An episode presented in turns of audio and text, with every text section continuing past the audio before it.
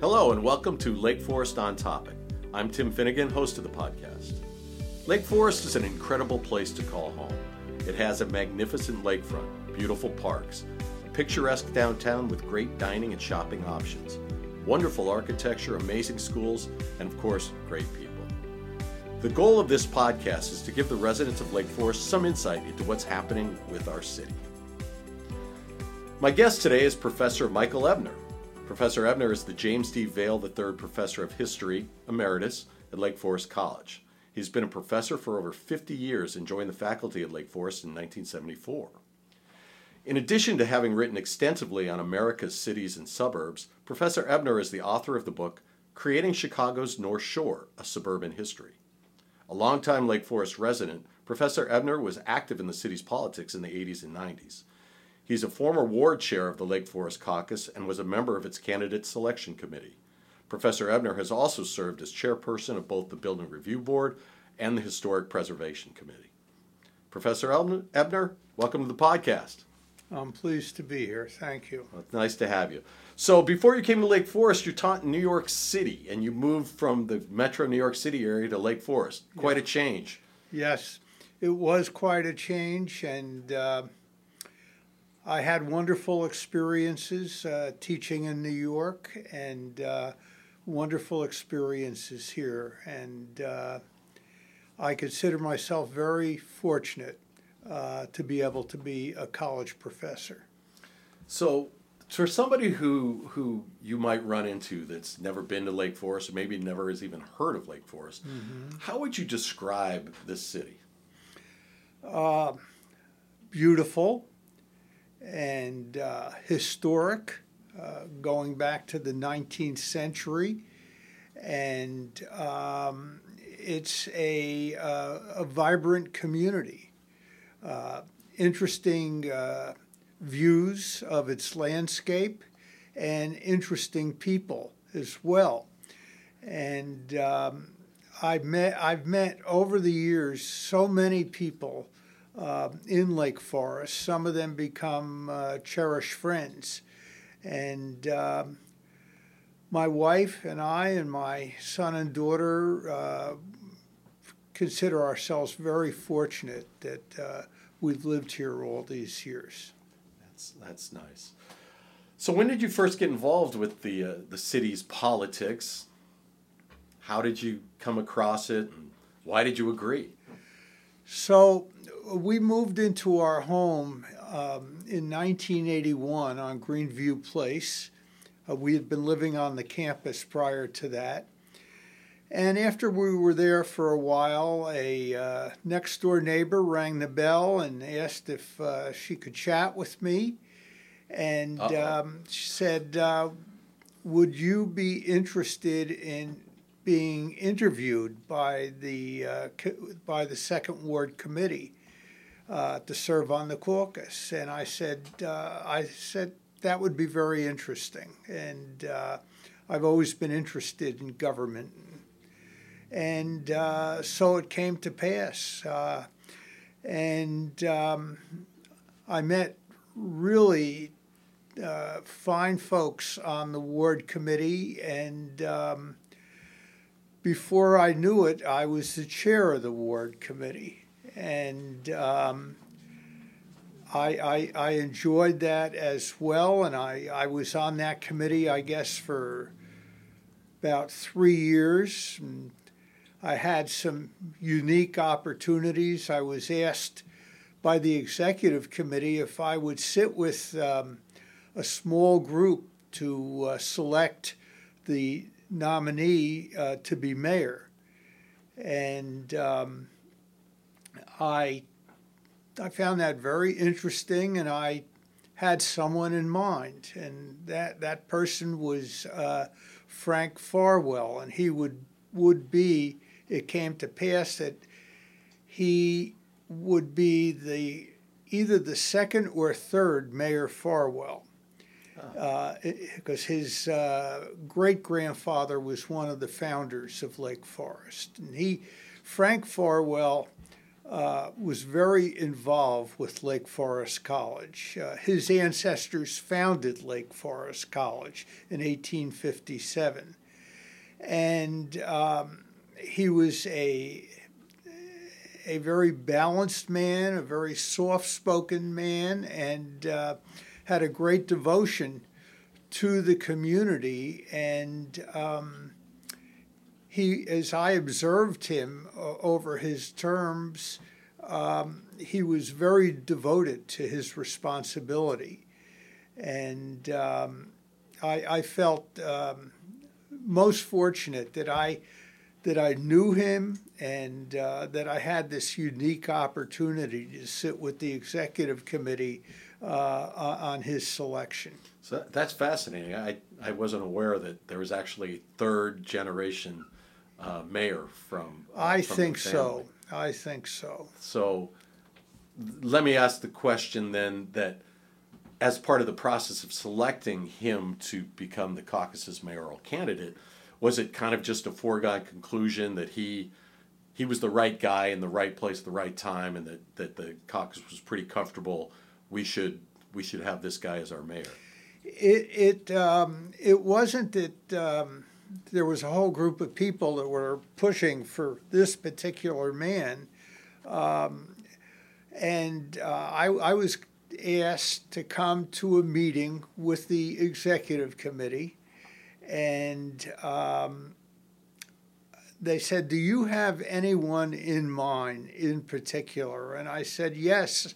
I do. I have Frank Farwell, and I've had a occasion to talk with him on occasion. And you knew him through the college. Yes, and I knew him through the college, and um, uh, I, I felt very uh, fortunate to uh, have this um, opportunity to, to recommend him, and um, so he served for, I think they were serving then for three years, and he was very de- devoted to the well being. He was instrumental in uh, getting the uh, beach done because uh, the beach was really in great, great disrepair. disrepair. Mm-hmm. And um, he, he uh, was a lifelong resident of Lake Forest, and he wanted to see Lake Forest perpetuated. And uh, I thought, my, I'm a college professor. I've been here about seven years, and um, I'm sitting in this room with these people, and I find it very interesting. And uh, I listen to them, and they listen to me. Well, I'm not surprised you found it interesting, given that your academic expertise is in the studying of urban and suburban growth right. and planning and Right. And so, how did you find that academic background and that's your knowledge and awareness of what was going on in different situations, in different cities, and different places, inform your work with the city of Lake Forest? So, the book began when I was sitting with a group of students in a seminar I was teaching, and a student said, uh, Professor, how do you differentiate one communi- one community on the North Shore from the next. And I started explaining to the students, you know, that they're all different different communities, and um, that became my book. Mm-hmm. And I name every one of those uh, 11 students in the book from because I learned so much from them about, I had them writing papers about Winnetka and Evanston and Highland Park and things like that. And it became, it, ev- it evolved from an academic topic to uh, a book that I wanted to write and proceeded to do so. Huh. So, in the 50 years that you've been here yeah. in this area, um, things have certainly changed quite a bit. Lake right. Forest has changed quite a bit. Its population is about a third bigger than it was in the early 70s. Uh, and you were on two of the more important boards that the city has the right. Building Review Board and the Historic Preservation Commission. What were some of the big issues you dealt with when you sat on, on those boards? Um, I did not consider myself, I do not consider myself a preservationist, and I don't consider myself as an opponent of preservationist. And as the chair of the two boards that I sat on, uh, I always clarified, and I, I always clarified to those boards um, that I come into a meeting with an a priori uh, fixation that this is the right way to do it and this is the wrong way to do it. And I was the referee. Uh, and I, I, tried to listen to uh, different people's opinions on our boards and also to citizens in the community. And uh, I, I always said we're going to hear you out, and uh, I often stressed uh, because it became stressful. Uh, we're not going to get angry with one another. We're going to listen to one another, and uh, it did come. It did become heated on occasion, but um, when when it all came about, um, I, I felt that. Um, our commission, our two commissions had, had done a fine job, and at the same time, um, we had uh, explained things to the community, uh, very difficult things about uh, tear downs and um, um, giving uh, people opportunity to build the home, their homes the way they wanted their homes to be, and sometimes uh, we couldn't give them the go ahead to do that. But um, I, I, I think that people listen to one another, and that's something that I personally encouraged to be taking place, both as an appointed commissioner and simultaneously uh, being involved with these uh, other, other temporary committees that I was asked to be involved with. Mm-hmm. Can you remember um, any specific project that was uh, a little more heated than others? Sure. Outside of the residential community, we want to pick on any individual homeowners. Right. sure. Um, people came in with a fixed mindset and they just wanted it their way. And I would sit back there and I would listen and I would listen to my fellow commissioners and and then we tried to sum things up. We asked people, um, could we meet with you in a subcommittee and, and talk about this? And this was one of our inventions to do that. And uh, I always attempted to um, listen attentively to people who, who um, felt that they had a grievance in the way that they were being treated. And we instituted subcommittees where we met with people who we were in the throes of turning them down and we work things out in, in, in some instances by listening to, to one another. Mm-hmm. Not you know, Lake Forest is obviously the only place that has to weigh kind of historical preservation and development, progress versus um, keeping things how they are, and right. and that's never going to be a simple process. I mean, in, in your in your academic work, how how is it easily? It's never easily resolved. I guess that's the problem or, or the right. case. Uh, how do you think it is best handled?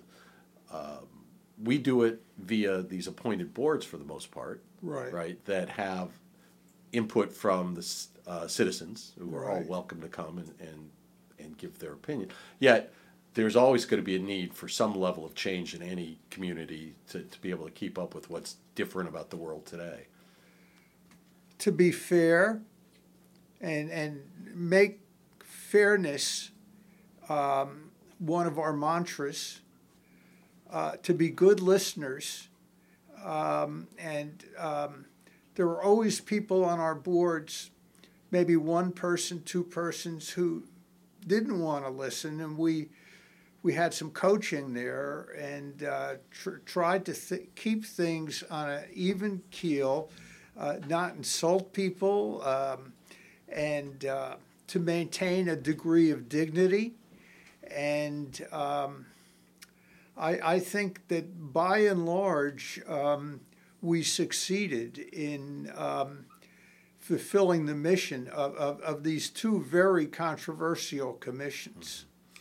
Let's go back to the, the caucus for a minute. I, I know you yeah. talked about how you uh, helped with the mayoral recruitment. Right. Were you involved in recruiting ward uh, committee members as well as alderman candidates and other board people? I was.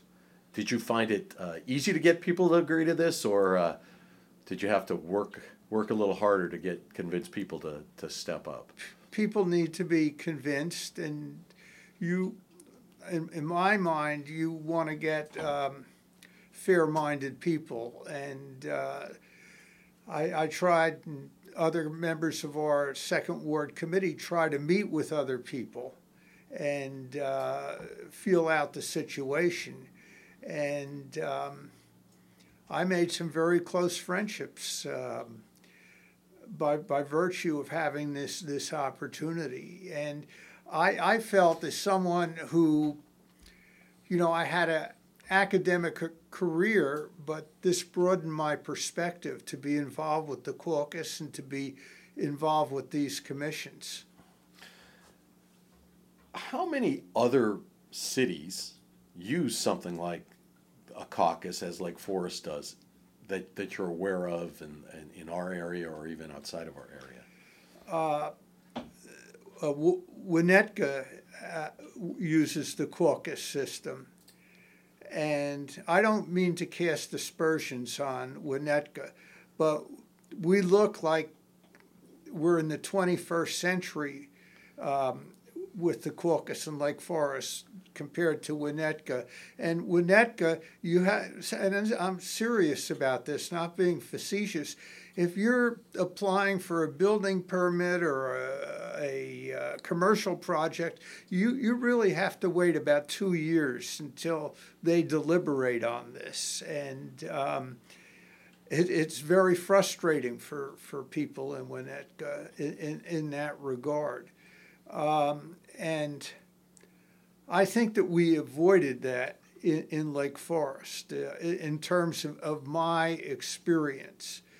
I also want to tell you, you probably don't know this, that um, multiple communities in metropolitan Chicago came and observed our building review board and the Historic Preservation Commission.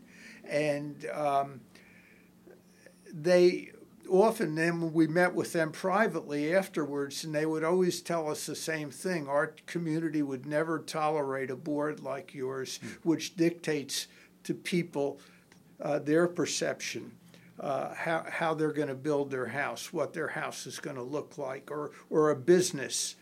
Um, and uh, we were not dictating, we were trying to uh, have a meeting of the minds. Do you think the caucus system is a viable way of running a large part of the city's government? in you know 2023. Right. It remains to be seen, and um, in in any um, uh, public affairs um, situation, uh, there are changes that that are made. Um, for example, um, one that we're all familiar with. Uh, think of the fact that um, we had a man who was the president of the United States for, for four terms, Franklin D. Roosevelt. And that probably wasn't the healthiest thing in the history of, of American government. And we got an amendment, constitutional amendment, uh, as a result of that, limiting it to two terms. So adjustments are have to be made um, from from time to time, and um, if if a body is conducting itself in a healthy manner, a constructive manner, in a mindful manner, um, they may be okay. but if they get themselves into the woods and can't get out of the thicket, um, there may be uh, an opportunity for a, a change. There's change all the time in terms of how government run, run in the United States. Mm-hmm. So, obviously, uh, in Lake Forest this year, there was a, a, a, lot more controversy than we're used to seeing in our local elections. Uh, both the role of the caucus and the fact that we had a, a contested mayoral election mm-hmm. uh, for the first time in a while. Um, just wondering your thoughts on how that all came about and uh, what that might mean for us going forward. It's been building up and uh, going back five or six years, we had nasty school board elections, um, and uh, that that was not constructive. Um, and um, I, I, detected um, a sense of uh, distrust, and um, and this played out. Um, and it, it's uh, it's really difficult to explain how we came to this point because the caucus seemed to function uh, as a reflection of, of the community, and uh, this this was um, different, I would say, uh, from that, and um, but we have a lot of different things that go on um, in, in, a larger environment as well. Mm-hmm. The one of the difficulties you know this year was just disagreement even on how the caucus should work within its own structures, right? So we all have somewhat of a, a knowledge that uh, they recruit candidates, which is, as you've talked about, maybe a thankless, difficult task at times uh, to get someone to serve as a volunteer chief executive of a significant, you know, almost mm-hmm. 20,000 people in the city and, and a significant budget. And that that is a very important and useful thing to do. But at what point, you know, do we risk it becoming uh, people taking advantage of that process to to institute kind of uh, their view on how government should be or how things should be run, um, as opposed to, as you mentioned, reflective of the community.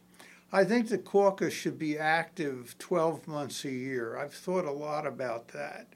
And um, I, I, think that uh, it would benefit from self education and, and reflection.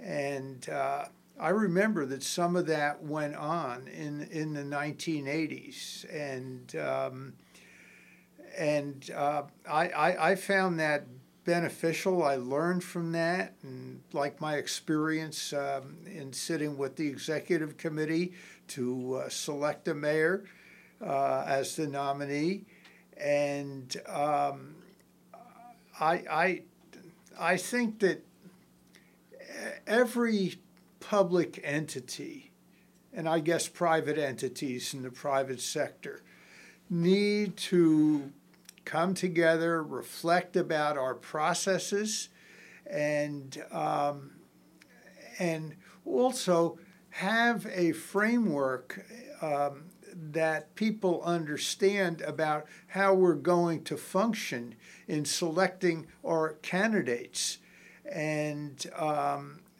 not start getting the whole caucus together and and um, start having a, a, a, a really a mud fight over uh, how we're going to proceed. That that's not how you do it. You uh, you you set up your um, your operation and uh, your processes. That's the that's the best word. I guess my observation around that would be, you know, are are we beginning to see the fraying of the caucus system that that in fact the caucus was a process to get the right person into the job, not an election. The election was foregone conclusion. Most of the time, there was a single candidate for each of the jobs, whether it was school board, alderman, or, or mayoral.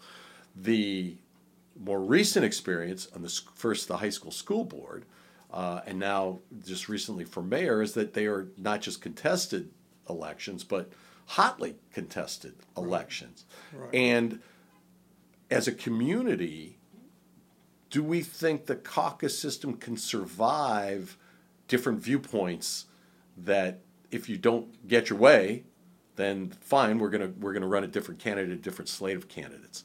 Um, Well, is, is that inevitable? We're closer to that scenario than we were 20 years ago or even 10 years ago. And, um, and it's not going to benefit the community to have, um, uh, what shall I say, uh, uh, difficult elections. Um, and uh, there should be some self-reflection. I wish there was some self self-reflection about what took place this year, and and, and uh, do we want to have that type of um, hotly contested uh, debates and arguments and, and, and bad feelings in the community, and. Um, and there are all, also there's also altern, alternative models, and that is that uh, Highland Park governs itself very effectively uh, by people going out and getting petitions and uh, running for office. There's no party, there's no caucus, um, and uh, they've had some em- hotly embittered elections. Uh, in fact, that there were three different men who were mayors of Highland Park um, contesting one another during the 1970s and the 1980s, and they each got their turn once or once or twice. Um, so, if if people want to uh, cherish uh, the traditions of this community, um, it seems to me that there should be some thoughtful and reflected change. Is do we want the next election to look like this election? Well, that's a, that's a great point, and uh, and I think that's a great way to wrap up this podcast. So, Professor, thank you very much for uh, being here today. Enjoyed the conversation. I've learned a lot. Uh, I was glad to be here. well, thank you very much.